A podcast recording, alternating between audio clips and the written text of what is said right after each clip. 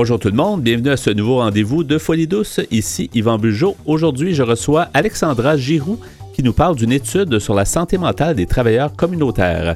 À l'espresso et l'espresso allongé, Pierre nous amène des citations célèbres sur l'honnêteté. Notre collaboratrice Eve Cardinal est aussi des nôtres. Elle nous parle de sommeil et santé mentale. Bienvenue à Folie douce.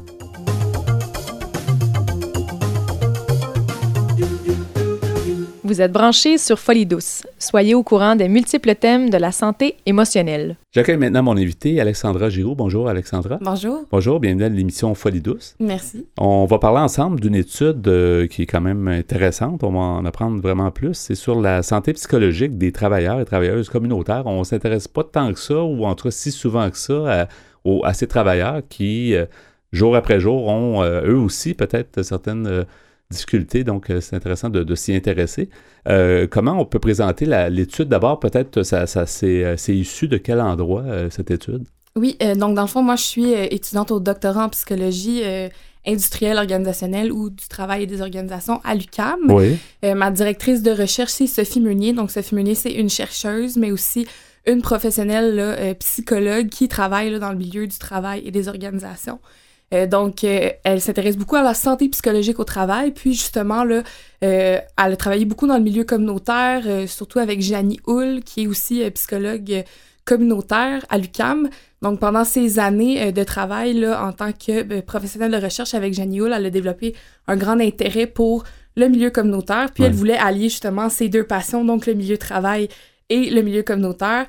D'où est venue l'idée de la recherche, justement, de faire une recherche sur la santé psychologique des travailleurs et travailleuses du milieu communautaire. Et je pense qu'il y a aussi, euh, comme euh, un des instigateurs, si on veut, c'est le raccord en santé mentale qui est bien connu, là, qui est l'organisation qui regroupe beaucoup d'organismes justement dans la région du Grand Montréal. Oui, exactement. Le raccord, c'est euh, notre partenaire depuis jour 1.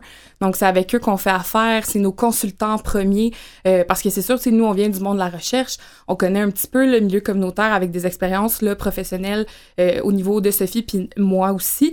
Mais on n'a pas nécessairement les termes, on connaît pas nécessairement comment que ça fonctionne, le milieu communautaire. Donc, ce partenaire-là nous permet là, de mieux comprendre en fait le milieu communautaire, puis ça nous permet de vraiment situer les résultats de nos recherches. Donc c'est vraiment un partenaire qui nous tient à cœur. Oui.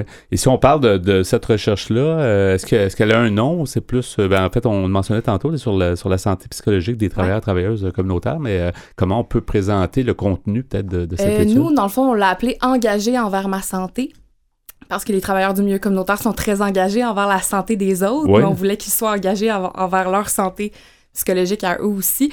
Donc, c'était un peu euh, notre slogan pour essayer de les accrocher. Euh, mais on, la nomme de plusieurs façons, mais on peut dire là, juste la santé psychologique des travailleurs. Et c'est de, de, tout type d'organisation, finalement, communautaire, parce qu'on parle pas juste d'organisation de, de, santé mentale. Est-ce qu'il y a plusieurs types d'organisations? Euh, c'est ça. En fait, principalement, vu que le raccord, c'est notre partenaire, c'est sûr qu'on avait une plus grande représentation dans les résultats des gens qui provenaient d'organismes de santé et services sociaux. Mais évidemment, là, ça s'est promené sur Facebook, cette étude-là, donc il y a beaucoup de gens là, qui sont sortis, le même de Montréal, c'est sorti de Montréal, c'est allé même en Gaspésie. Euh, donc, c'était quand même assez étonnant. Euh, mais euh, c'était ouvert à tous quand même. Donc, oui, c'est prédominant au niveau de la santé et services sociaux, mais oui, c'est sûr qu'il y a des gens qui venaient de d'autres milieux. Et qu'est-ce qu'on qu'est-ce qu'on vise avec ça? Est-ce qu'on vise à à mieux, à mieux, à mieux prémunir les, travailleurs pour qu'ils maintiennent une meilleure santé ou est-ce qu'on on veut faire un portrait de ce qui se passe? Puis est-ce qu'il y a plusieurs buts, en fait, à la recherche?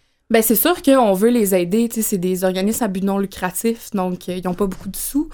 souvent, c'est difficile d'avoir des subventions. Ils vivent dans le brouhaha de toujours courir après l'argent, courir après le temps. Donc, oui, on veut, d'une part, essayer de leur donner des solutions. Euh, en fait, plus leur donner euh, un portrait pour qu'ils trouvent les solutions, parce que c'est sûr que euh, même si nous, on amène des solutions en tant que chercheurs, on sort un peu de leur domaine, donc que eux s'approprient les résultats puis qu'ils fassent ce qu'ils peuvent avec ça. Mais c'était surtout aussi de, de, faire reconnaître le milieu communautaire. C'est un milieu qu'on parle très peu. donc, le milieu communautaire, là, il est très important pour le fonctionnement de la société. Donc, les gens, souvent, ben, soit ils vont aller au public chercher des services ou ils vont aller au privé en chercher. Mais en fait, le milieu communautaire agit à titre de filet de sécurité. Il va aller chercher toutes les gens qui passent entre les mailles du filet, justement, dans le réseau de la santé. Donc, les gens qui sont pas pris en charge. On le sait qu'il y a des listes d'attente énormes là, de 6-8 mois pour mhm. consulter un psychologue. Et euh, certains, ben justement, ont pas nécessairement euh, l'argent pour aller se payer un psychologue au privé. Donc, les organismes communautaires agissent vraiment là, à titre de filet de sécurité, vont venir rattraper ces gens-là, ils vont leur offrir des services, un suivi, ils vont essayer de les aider au meilleur de leur capacité pour justement essayer de faire que ces gens-là aillent mieux et, souvent, le milieu communautaire, c'est peut-être aussi le, le, le, le, service de proximité, souvent par excellence. C'est mhm. ça aussi, parce que ce sont dans des milieux, sont justement dans, soit dans des quartiers ou dans des endroits, mais souvent, c'est peut-être les plus accessibles, tu sais. Euh, exact. Fait que ils ont un rôle euh, très, très important, effectivement. Exactement. Puis, si on pense là, à tout le côté inégalité sociale de santé, euh, les gens qui ont pas beaucoup de sous, qui, qui connaissent pas beaucoup euh, autre que leur communauté, mais c'est sûr qu'ils vont aller chercher des services plus de proximité, comme vous dites. Donc, ces gens-là, c'est sûr que les organismes communautaires les aident beaucoup. Là. Mm-hmm. Donc, souvent, les organismes sont très présents dans leur quartier. ils ont des valeurs aussi qu'ils vont aller chercher au niveau de, la, de leur communauté. Donc, c'est souvent peut-être, oui, un dernier recours pour certaines personnes, mais pour d'autres, c'est le premier choix. Oui, oui. On est en compagnie donc d'Alexandra Giroux. On parle de l'étude sur la santé psychologique des travailleurs et travailleuses communautaires. Je me demandais la méthodologie, euh, comment fonctionner? Est-ce que c'est des, rencontres? Que, chaque étude a comme sa façon de faire, mais... Euh, euh, en fait, c'est que notre étude était une étude mixte, donc c'était fait en deux volets. Le premier volet s'est déroulé là, là en quand même une bonne année. Là. On a fait des groupes de discussion. Euh, le but, c'était en fait d'aller identifier c'est quoi les demandes puis les ressources du travail là, dans le milieu communautaire.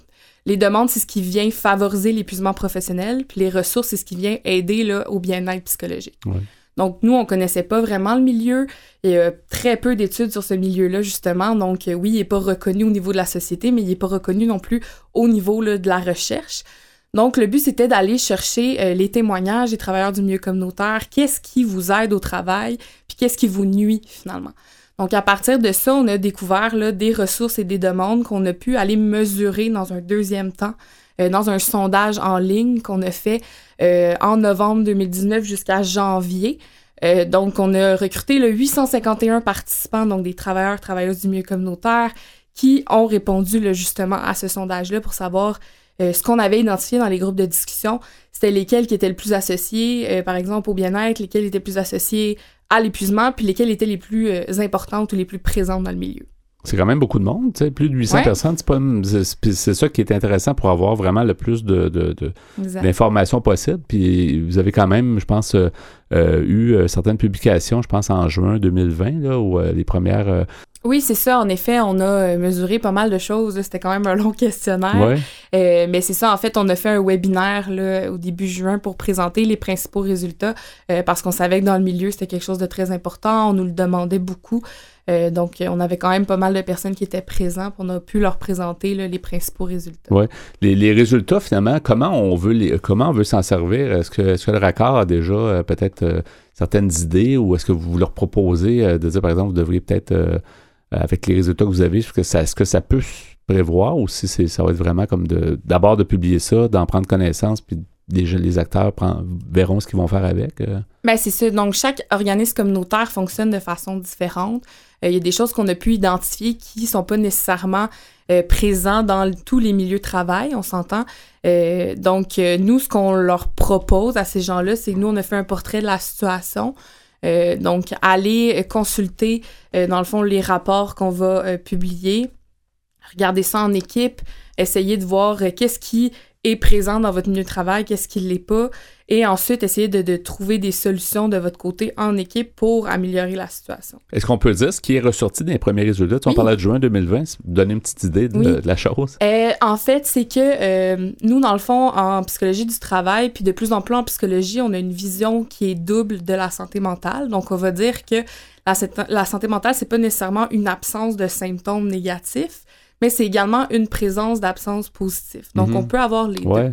Et sur un graphique en axe là, bidirectionnel qu'on appelle, euh, on peut avoir là, différents scénarios. Puis les travailleurs du milieu communautaire se retrouvent euh, dans le scénario qui vivent beaucoup de détresse au travail. On avait quand même une personne sur cinq dans le sondage qui vivait de l'épuisement professionnel. Donc, c'est quand même énorme. Donc, un travailleur euh, communautaire là, sur cinq, c'est beaucoup. C'est ça. Puis, si on pense, par exemple, à une équipe de travail de 10 personnes, ben, il y en a deux là-dedans qui vivent l'épuisement professionnel. Et, certains, certains organismes, il y, a, peu aussi, peu d'employés, donc peu de travailleurs. Ça, ça, commence à être impacté beaucoup. Exactement. Mais en même temps, d'un autre côté, ce qu'on voyait, c'est que les travailleurs du milieu communautaire vivaient beaucoup de bien-être au travail. Donc, on voyait la présence des deux axes, en fait, des deux euh, composantes de l'axe qui étaient très forts. Donc, euh, on est vraiment content qu'ils soient euh, très forts sur le bien-être, mais là, ce qu'il faut faire, c'est essayer de diminuer l'aspect épuisement professionnel.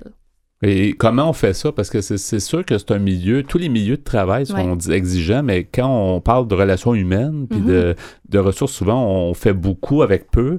Euh, c'est une grande question, mais comment on peut se prémunir ou comment on, peut essayer d'éviter justement mm-hmm. l'épuisement professionnel? Ben c'est ça, on a identifié en fait deux demandes, donc ce qui viennent favoriser le plus l'épuisement professionnel, puis c'était la charge quantitative de travail, donc la to-do list qu'on a à tous les jours, à quel point ça s'accumule mais aussi la culpabilité au travail.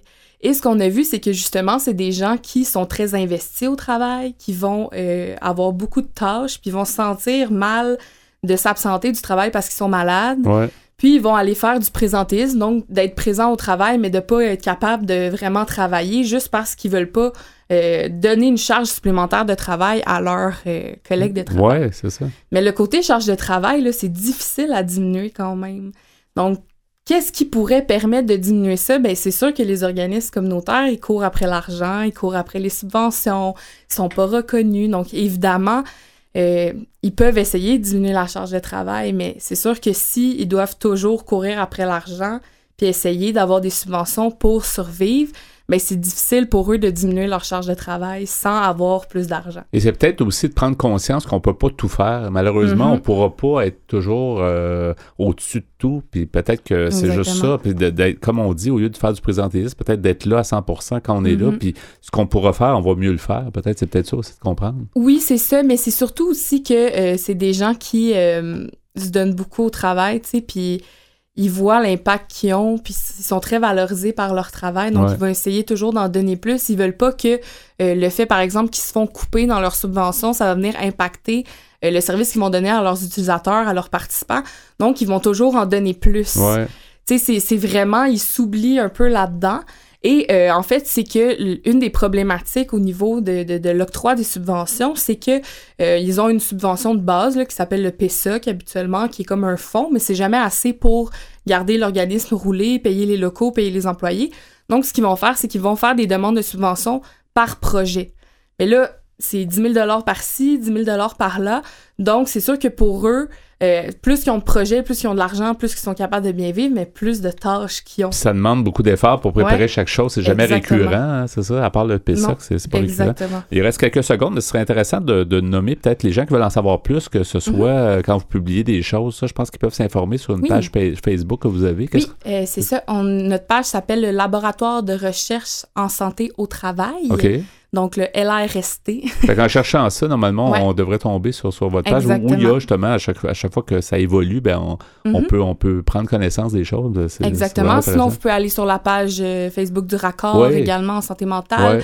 Euh, il publie pas mal tout ce qu'on publie là aussi. C'est intéressant. Merci beaucoup, Alexandra Giroux, d'avoir été des notes. C'est instructif. C'est bien de, de, pouvoir en savoir plus justement sur ce, ce, cet aspect-là de la santé mentale. Merci beaucoup d'avoir été des nôtres. Merci de m'avoir invité. Merci. À la prochaine. Au revoir. À la prochaine. Nous sommes bien présents sur Facebook. Cherchez Folie Douce Radio pour nous trouver. Folie Douce, une communauté, une radio. Nous y allons maintenant avec l'espresso. Pierre Laporte, tu nous ramènes à la demande générale des citations célèbres. De temps en temps, tu en amènes sur différents sujets. Cette semaine, sur l'honnêteté. Oui, l'honnêteté. Oui, je, Parfois, j'ai l'impression que j'avais fait le tour, peut-être, des sujets pour les citations célèbres, mais je m'aperçois que c'est pas le cas. Il y a toujours des penseurs, finalement, qui sur, tous les sujets. Oui, et puis je m'aperçois que quand on lit ces, citations-là, on apprend des choses. Je trouve que ça peut être autant utile que si tu lisais un article, par exemple, dans une revue de psychologie. C'est une, belle valeur, l'honnêteté, en plus. Oui, puis il y avait des gens qui, euh, qui, avaient pas mal de vécu là-dedans, je te dirais. Oui il savait de quoi il parle. Il y en a d'autres qui sont misogynes, il y en a, il y en a d'autres qui sont euh, drôles, euh, d'autres sarcastiques. En tout cas, on va, on va découvrir ça. Oui, c'est ça. Alors, oui, l'honnêteté. Il y avait Nelson Mandela homme d'État et président, décédé en 2013. Il avait dit sur l'honnêteté, l'honnêteté, la sincérité, la simplicité, l'humilité, la générosité, l'absence de vanité, la capacité à servir les autres euh, sont les véritables fondations de notre vie spirituelle. Spécialement, euh, Nelson Mandela, j'ai lu souvent des choses de lui, puis effectivement, il y a tellement des bonnes citations. Là. Euh, ça, c'est un modèle, définitivement. C'est un grand homme. Il y avait un proverbe oriental qui dit avoir de l'honnêteté et de la considération pour les méchants et pour de malhonnêtes gens, c'est cultiver une épine et nourrir un serpent dans son sein. Ah, OK. Ça, c'est difficile de ne pas être d'accord avec ça. Il y a Épicure, un philosophe euh, décédé en, l'an 270 euh, avant Jésus-Christ. Il avait dit Une vie heureuse est impossible sans la sagesse, l'honnêteté et la justice. Et celles-ci, à leur tour, sont inséparables d'une vie heureuse. Oui, tout à fait. Puis l'honnêteté, on peut jamais se tromper avec l'honnêteté. C'est ça que je me dis. Tu sais, des gens qui essaient de mentir ou de jouer avec leurs mensonges, ben, quand ils sont honnêtes, ils seront toujours honnêtes. Ça sera toujours la même chose. Il y en a qui disent qu'on ne se rappelle pas de nos mensonges, mais on se rappelle de quand on a dit la vérité. Ben, c'est ça. Puis en fait, c'est la, chose la plus vraie. Mm. Il y a Eugène Labiche, artiste et dramaturge décédé en 1888. Il avait dit elle respirait l'honnêteté. Seulement, elle avait la respiration très courte. Ah oui, c'est comme une insulte. Pas mal. Il y avait M. Richard Jenny, comique et acteur américain décédé en 2007. Il avait dit l'honnêteté est la clé des relations humaines. Si vous pouvez la feindre, vous êtes tranquille. Ouais.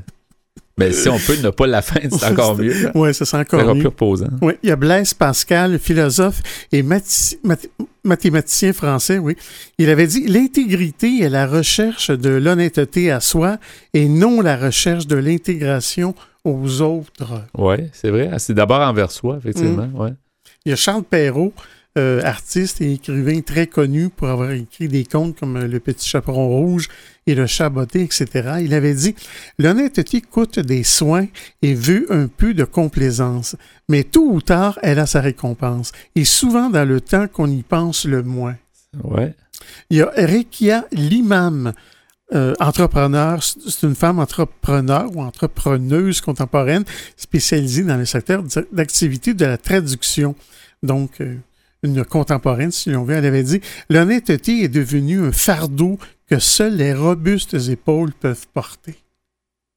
Il y a Anton Tchekhov, artiste, dramaturge et écrivain bien connu, russe. Il avait dit Nous savons tous ce qu'est une action malhonnête, mais ce qu'est l'honnêteté, personne ne le sait. Il y a Sandra Benitez, romancière américaine, qui avait dit Dans l'honnêteté mordante du sel, la mère révèle ses secrets à ceux qui savent écouter. Très poétique. Oui. Il y a Edmond et Jules de Goncourt. C'était deux frères écrivains français du 19e siècle qui ont euh, écrit en collaboration. Ils avaient dit Ce que l'adultère fait perdre à la bourgeoisie, ce n'est pas ce que les grandes dames appellent de ce grand mot l'honneur. C'est ce que les petites gens appellent de ce mot étroit mais précis l'honnêteté. Mm-hmm. Oui, d'accord avec ça. Ouais. Il y a Sepan Yamensky, écrivain penseur, pratiquant d'arts martiaux, il avait dit L'honnêteté envers soi-même, c'est de refuser ce que l'on ne mérite pas.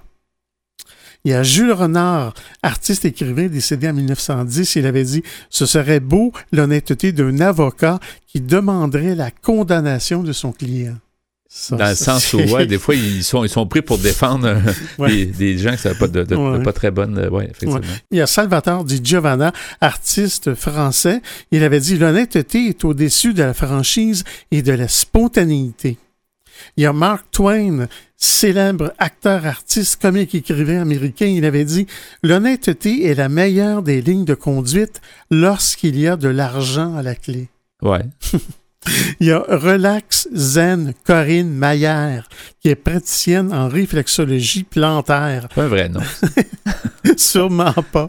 Mais c'est une euh, personne euh, d'aujourd'hui. Une vraie personne. Contemporaine, oui, née en 1964. C'est une Française. Elle, elle a déjà dit L'honnêteté sera ta liberté, car elle t'aura acquitté de tout ton poids de culpabilité.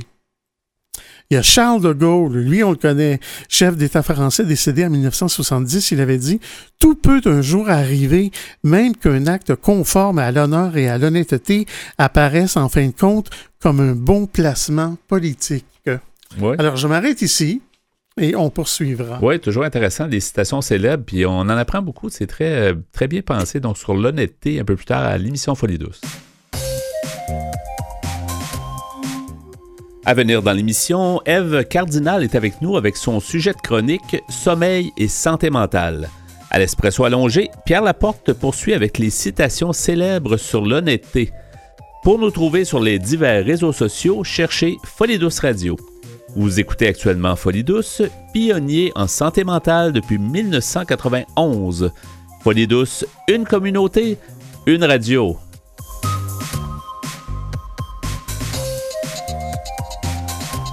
Les meilleurs chroniqueurs en santé mentale s'expriment sur les ondes de Folie Douce. Écoutons-les.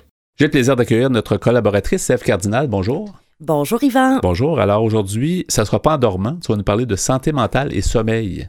Ben, du moins, je vais essayer de ne pas vous endormir aujourd'hui. Non, il faut pas, il faut surtout pas, il faut surtout réveiller, surtout sensibiliser. Le sommeil c'est un, sujet bien important. Puis la plupart des gens voudraient avoir une bonne hygiène de sommeil, puis la plupart du monde ne le fait pas.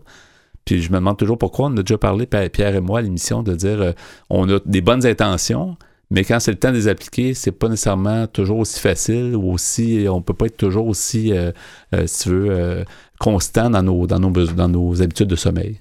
Bien, en fait, tu as tout à fait raison. Puis des fois, c'est plus facile à dire qu'à faire. Hein. Il y a plusieurs causes là, qui peuvent, euh, en fait, apporter des troubles de sommeil.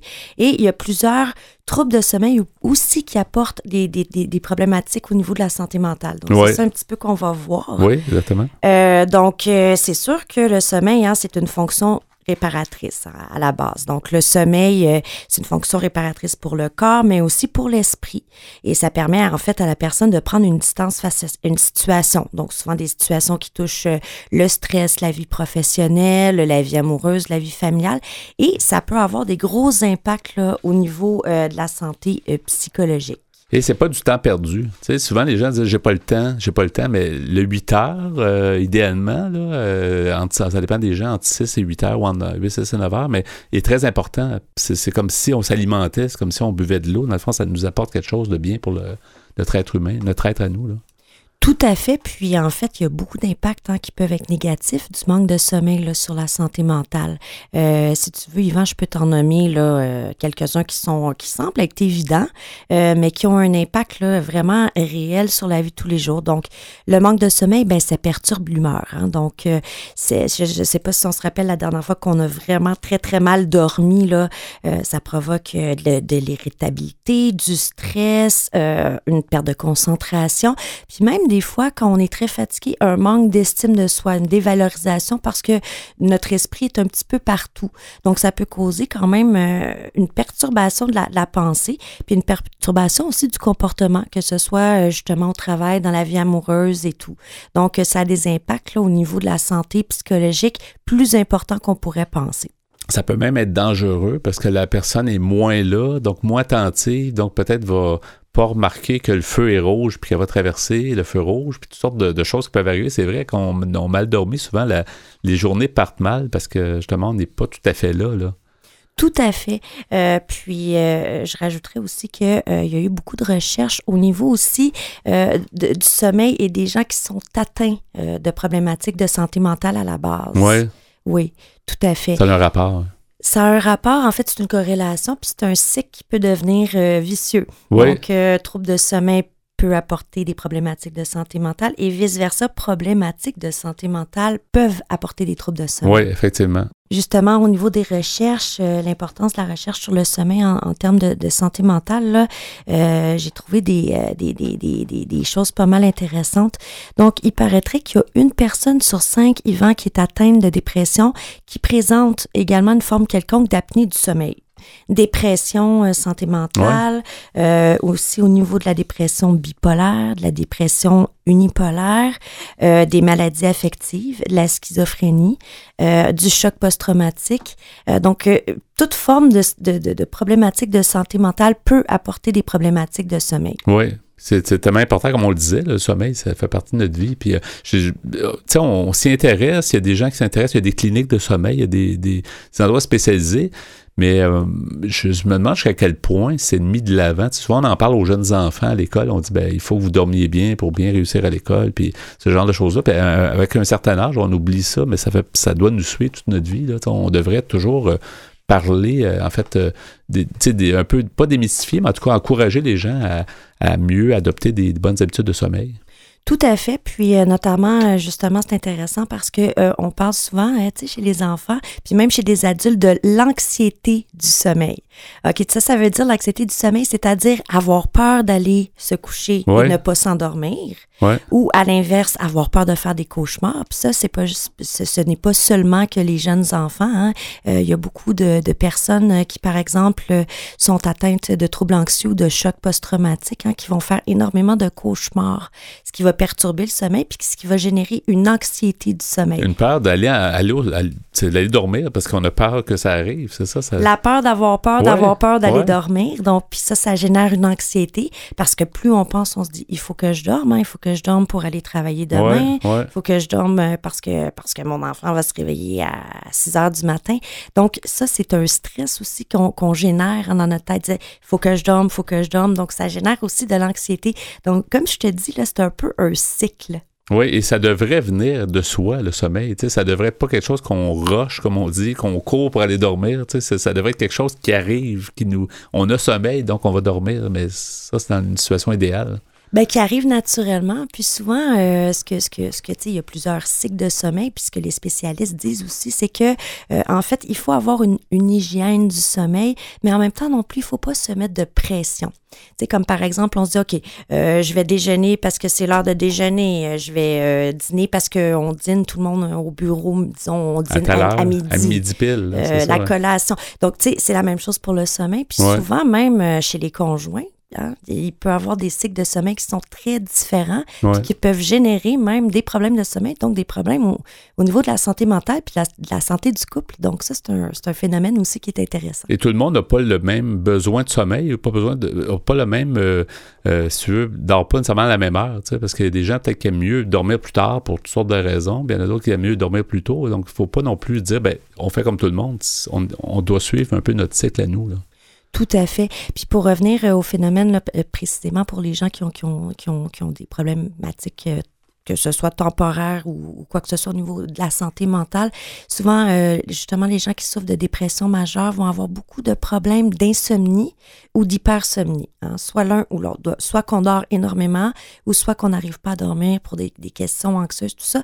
Donc ça, ça fait partie d'un phénomène qui, qui, qui peut euh, contribuer en fait à accentuer euh, certains diagnostics, certains symptômes, dont euh, justement, là, selon ce que j'ai lu au niveau des personnes qui souffrent de dépression majeure et de troubles anxieux.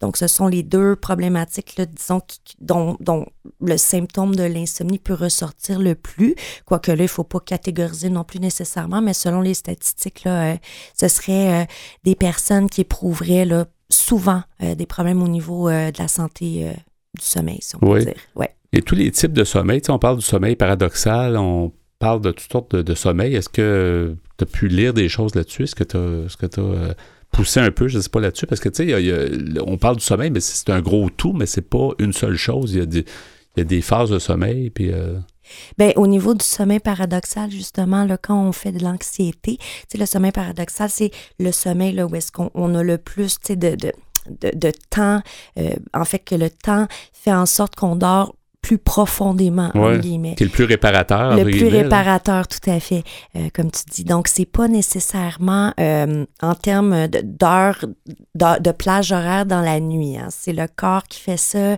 Euh, souvent aussi, par exemple, si on prend de la médicamentation, notamment au, niveau, au niveau psychologique, je, les, spécialistes ne, ne disent pas que c'est néfaste, mais ça peut affecter les phases de sommeil, notamment le sommeil paradoxal. Donc, euh, il y a beaucoup d'effets secondaires, des fois, sur les médicaments, exactement. Tu sais, quand on parle de sommeil agité, tu sais, hein, des fois, euh, avant de se, réveiller totalement, là, on fait plus de rêves, on se souvient un petit peu plus de ses rêves.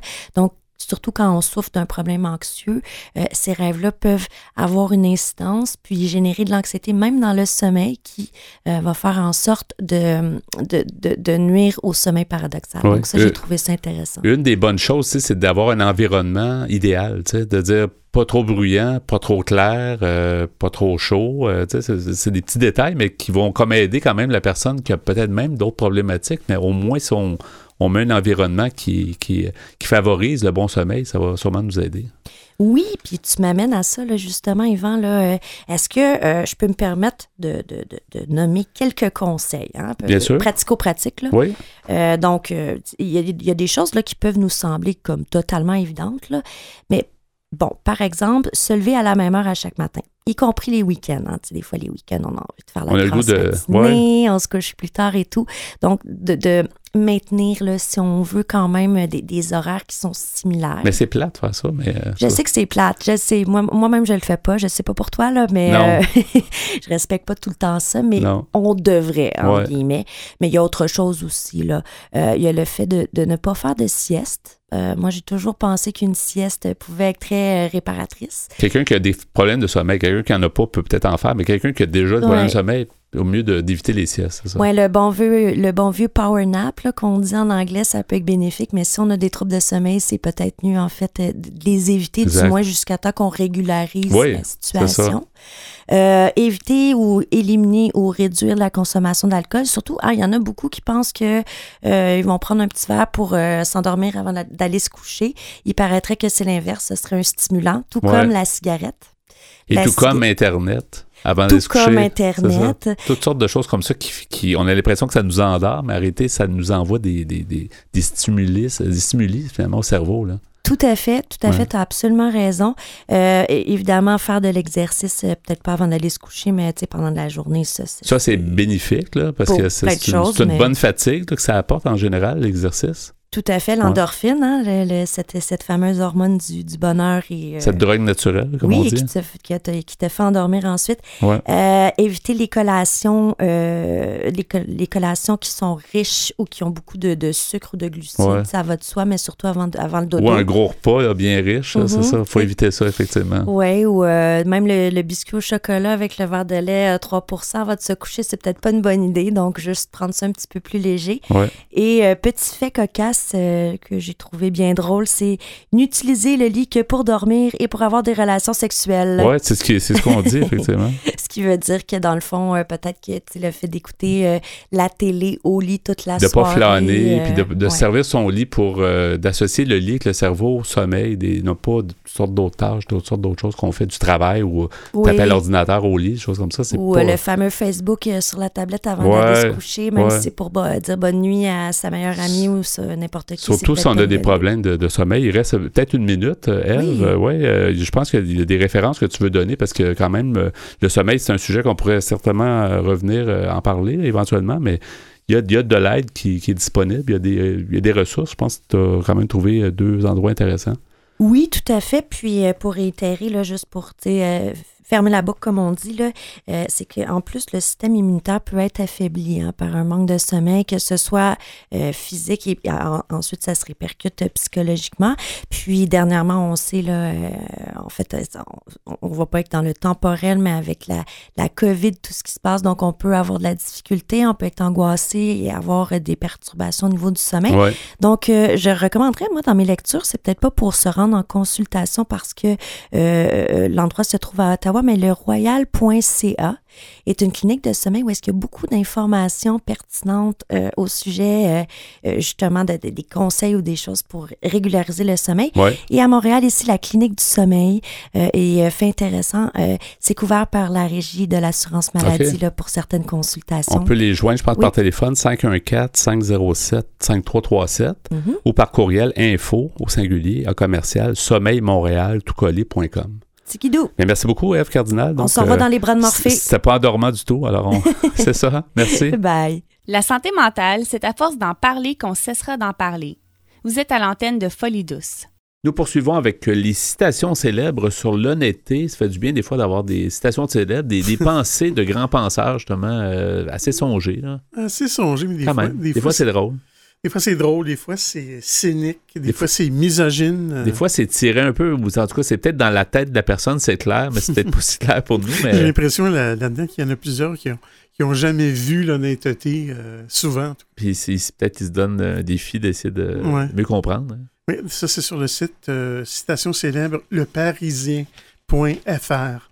Il y avait Georges Bernard Shaw, artiste, critique, dramaturge, décédé en 1950. C'était un Britannique. Il avait dit J'ai peur que nous ne devions rendre le monde honnête avant de pouvoir dire honnêtement à nos enfants que l'honnêteté, c'est la meilleure politique.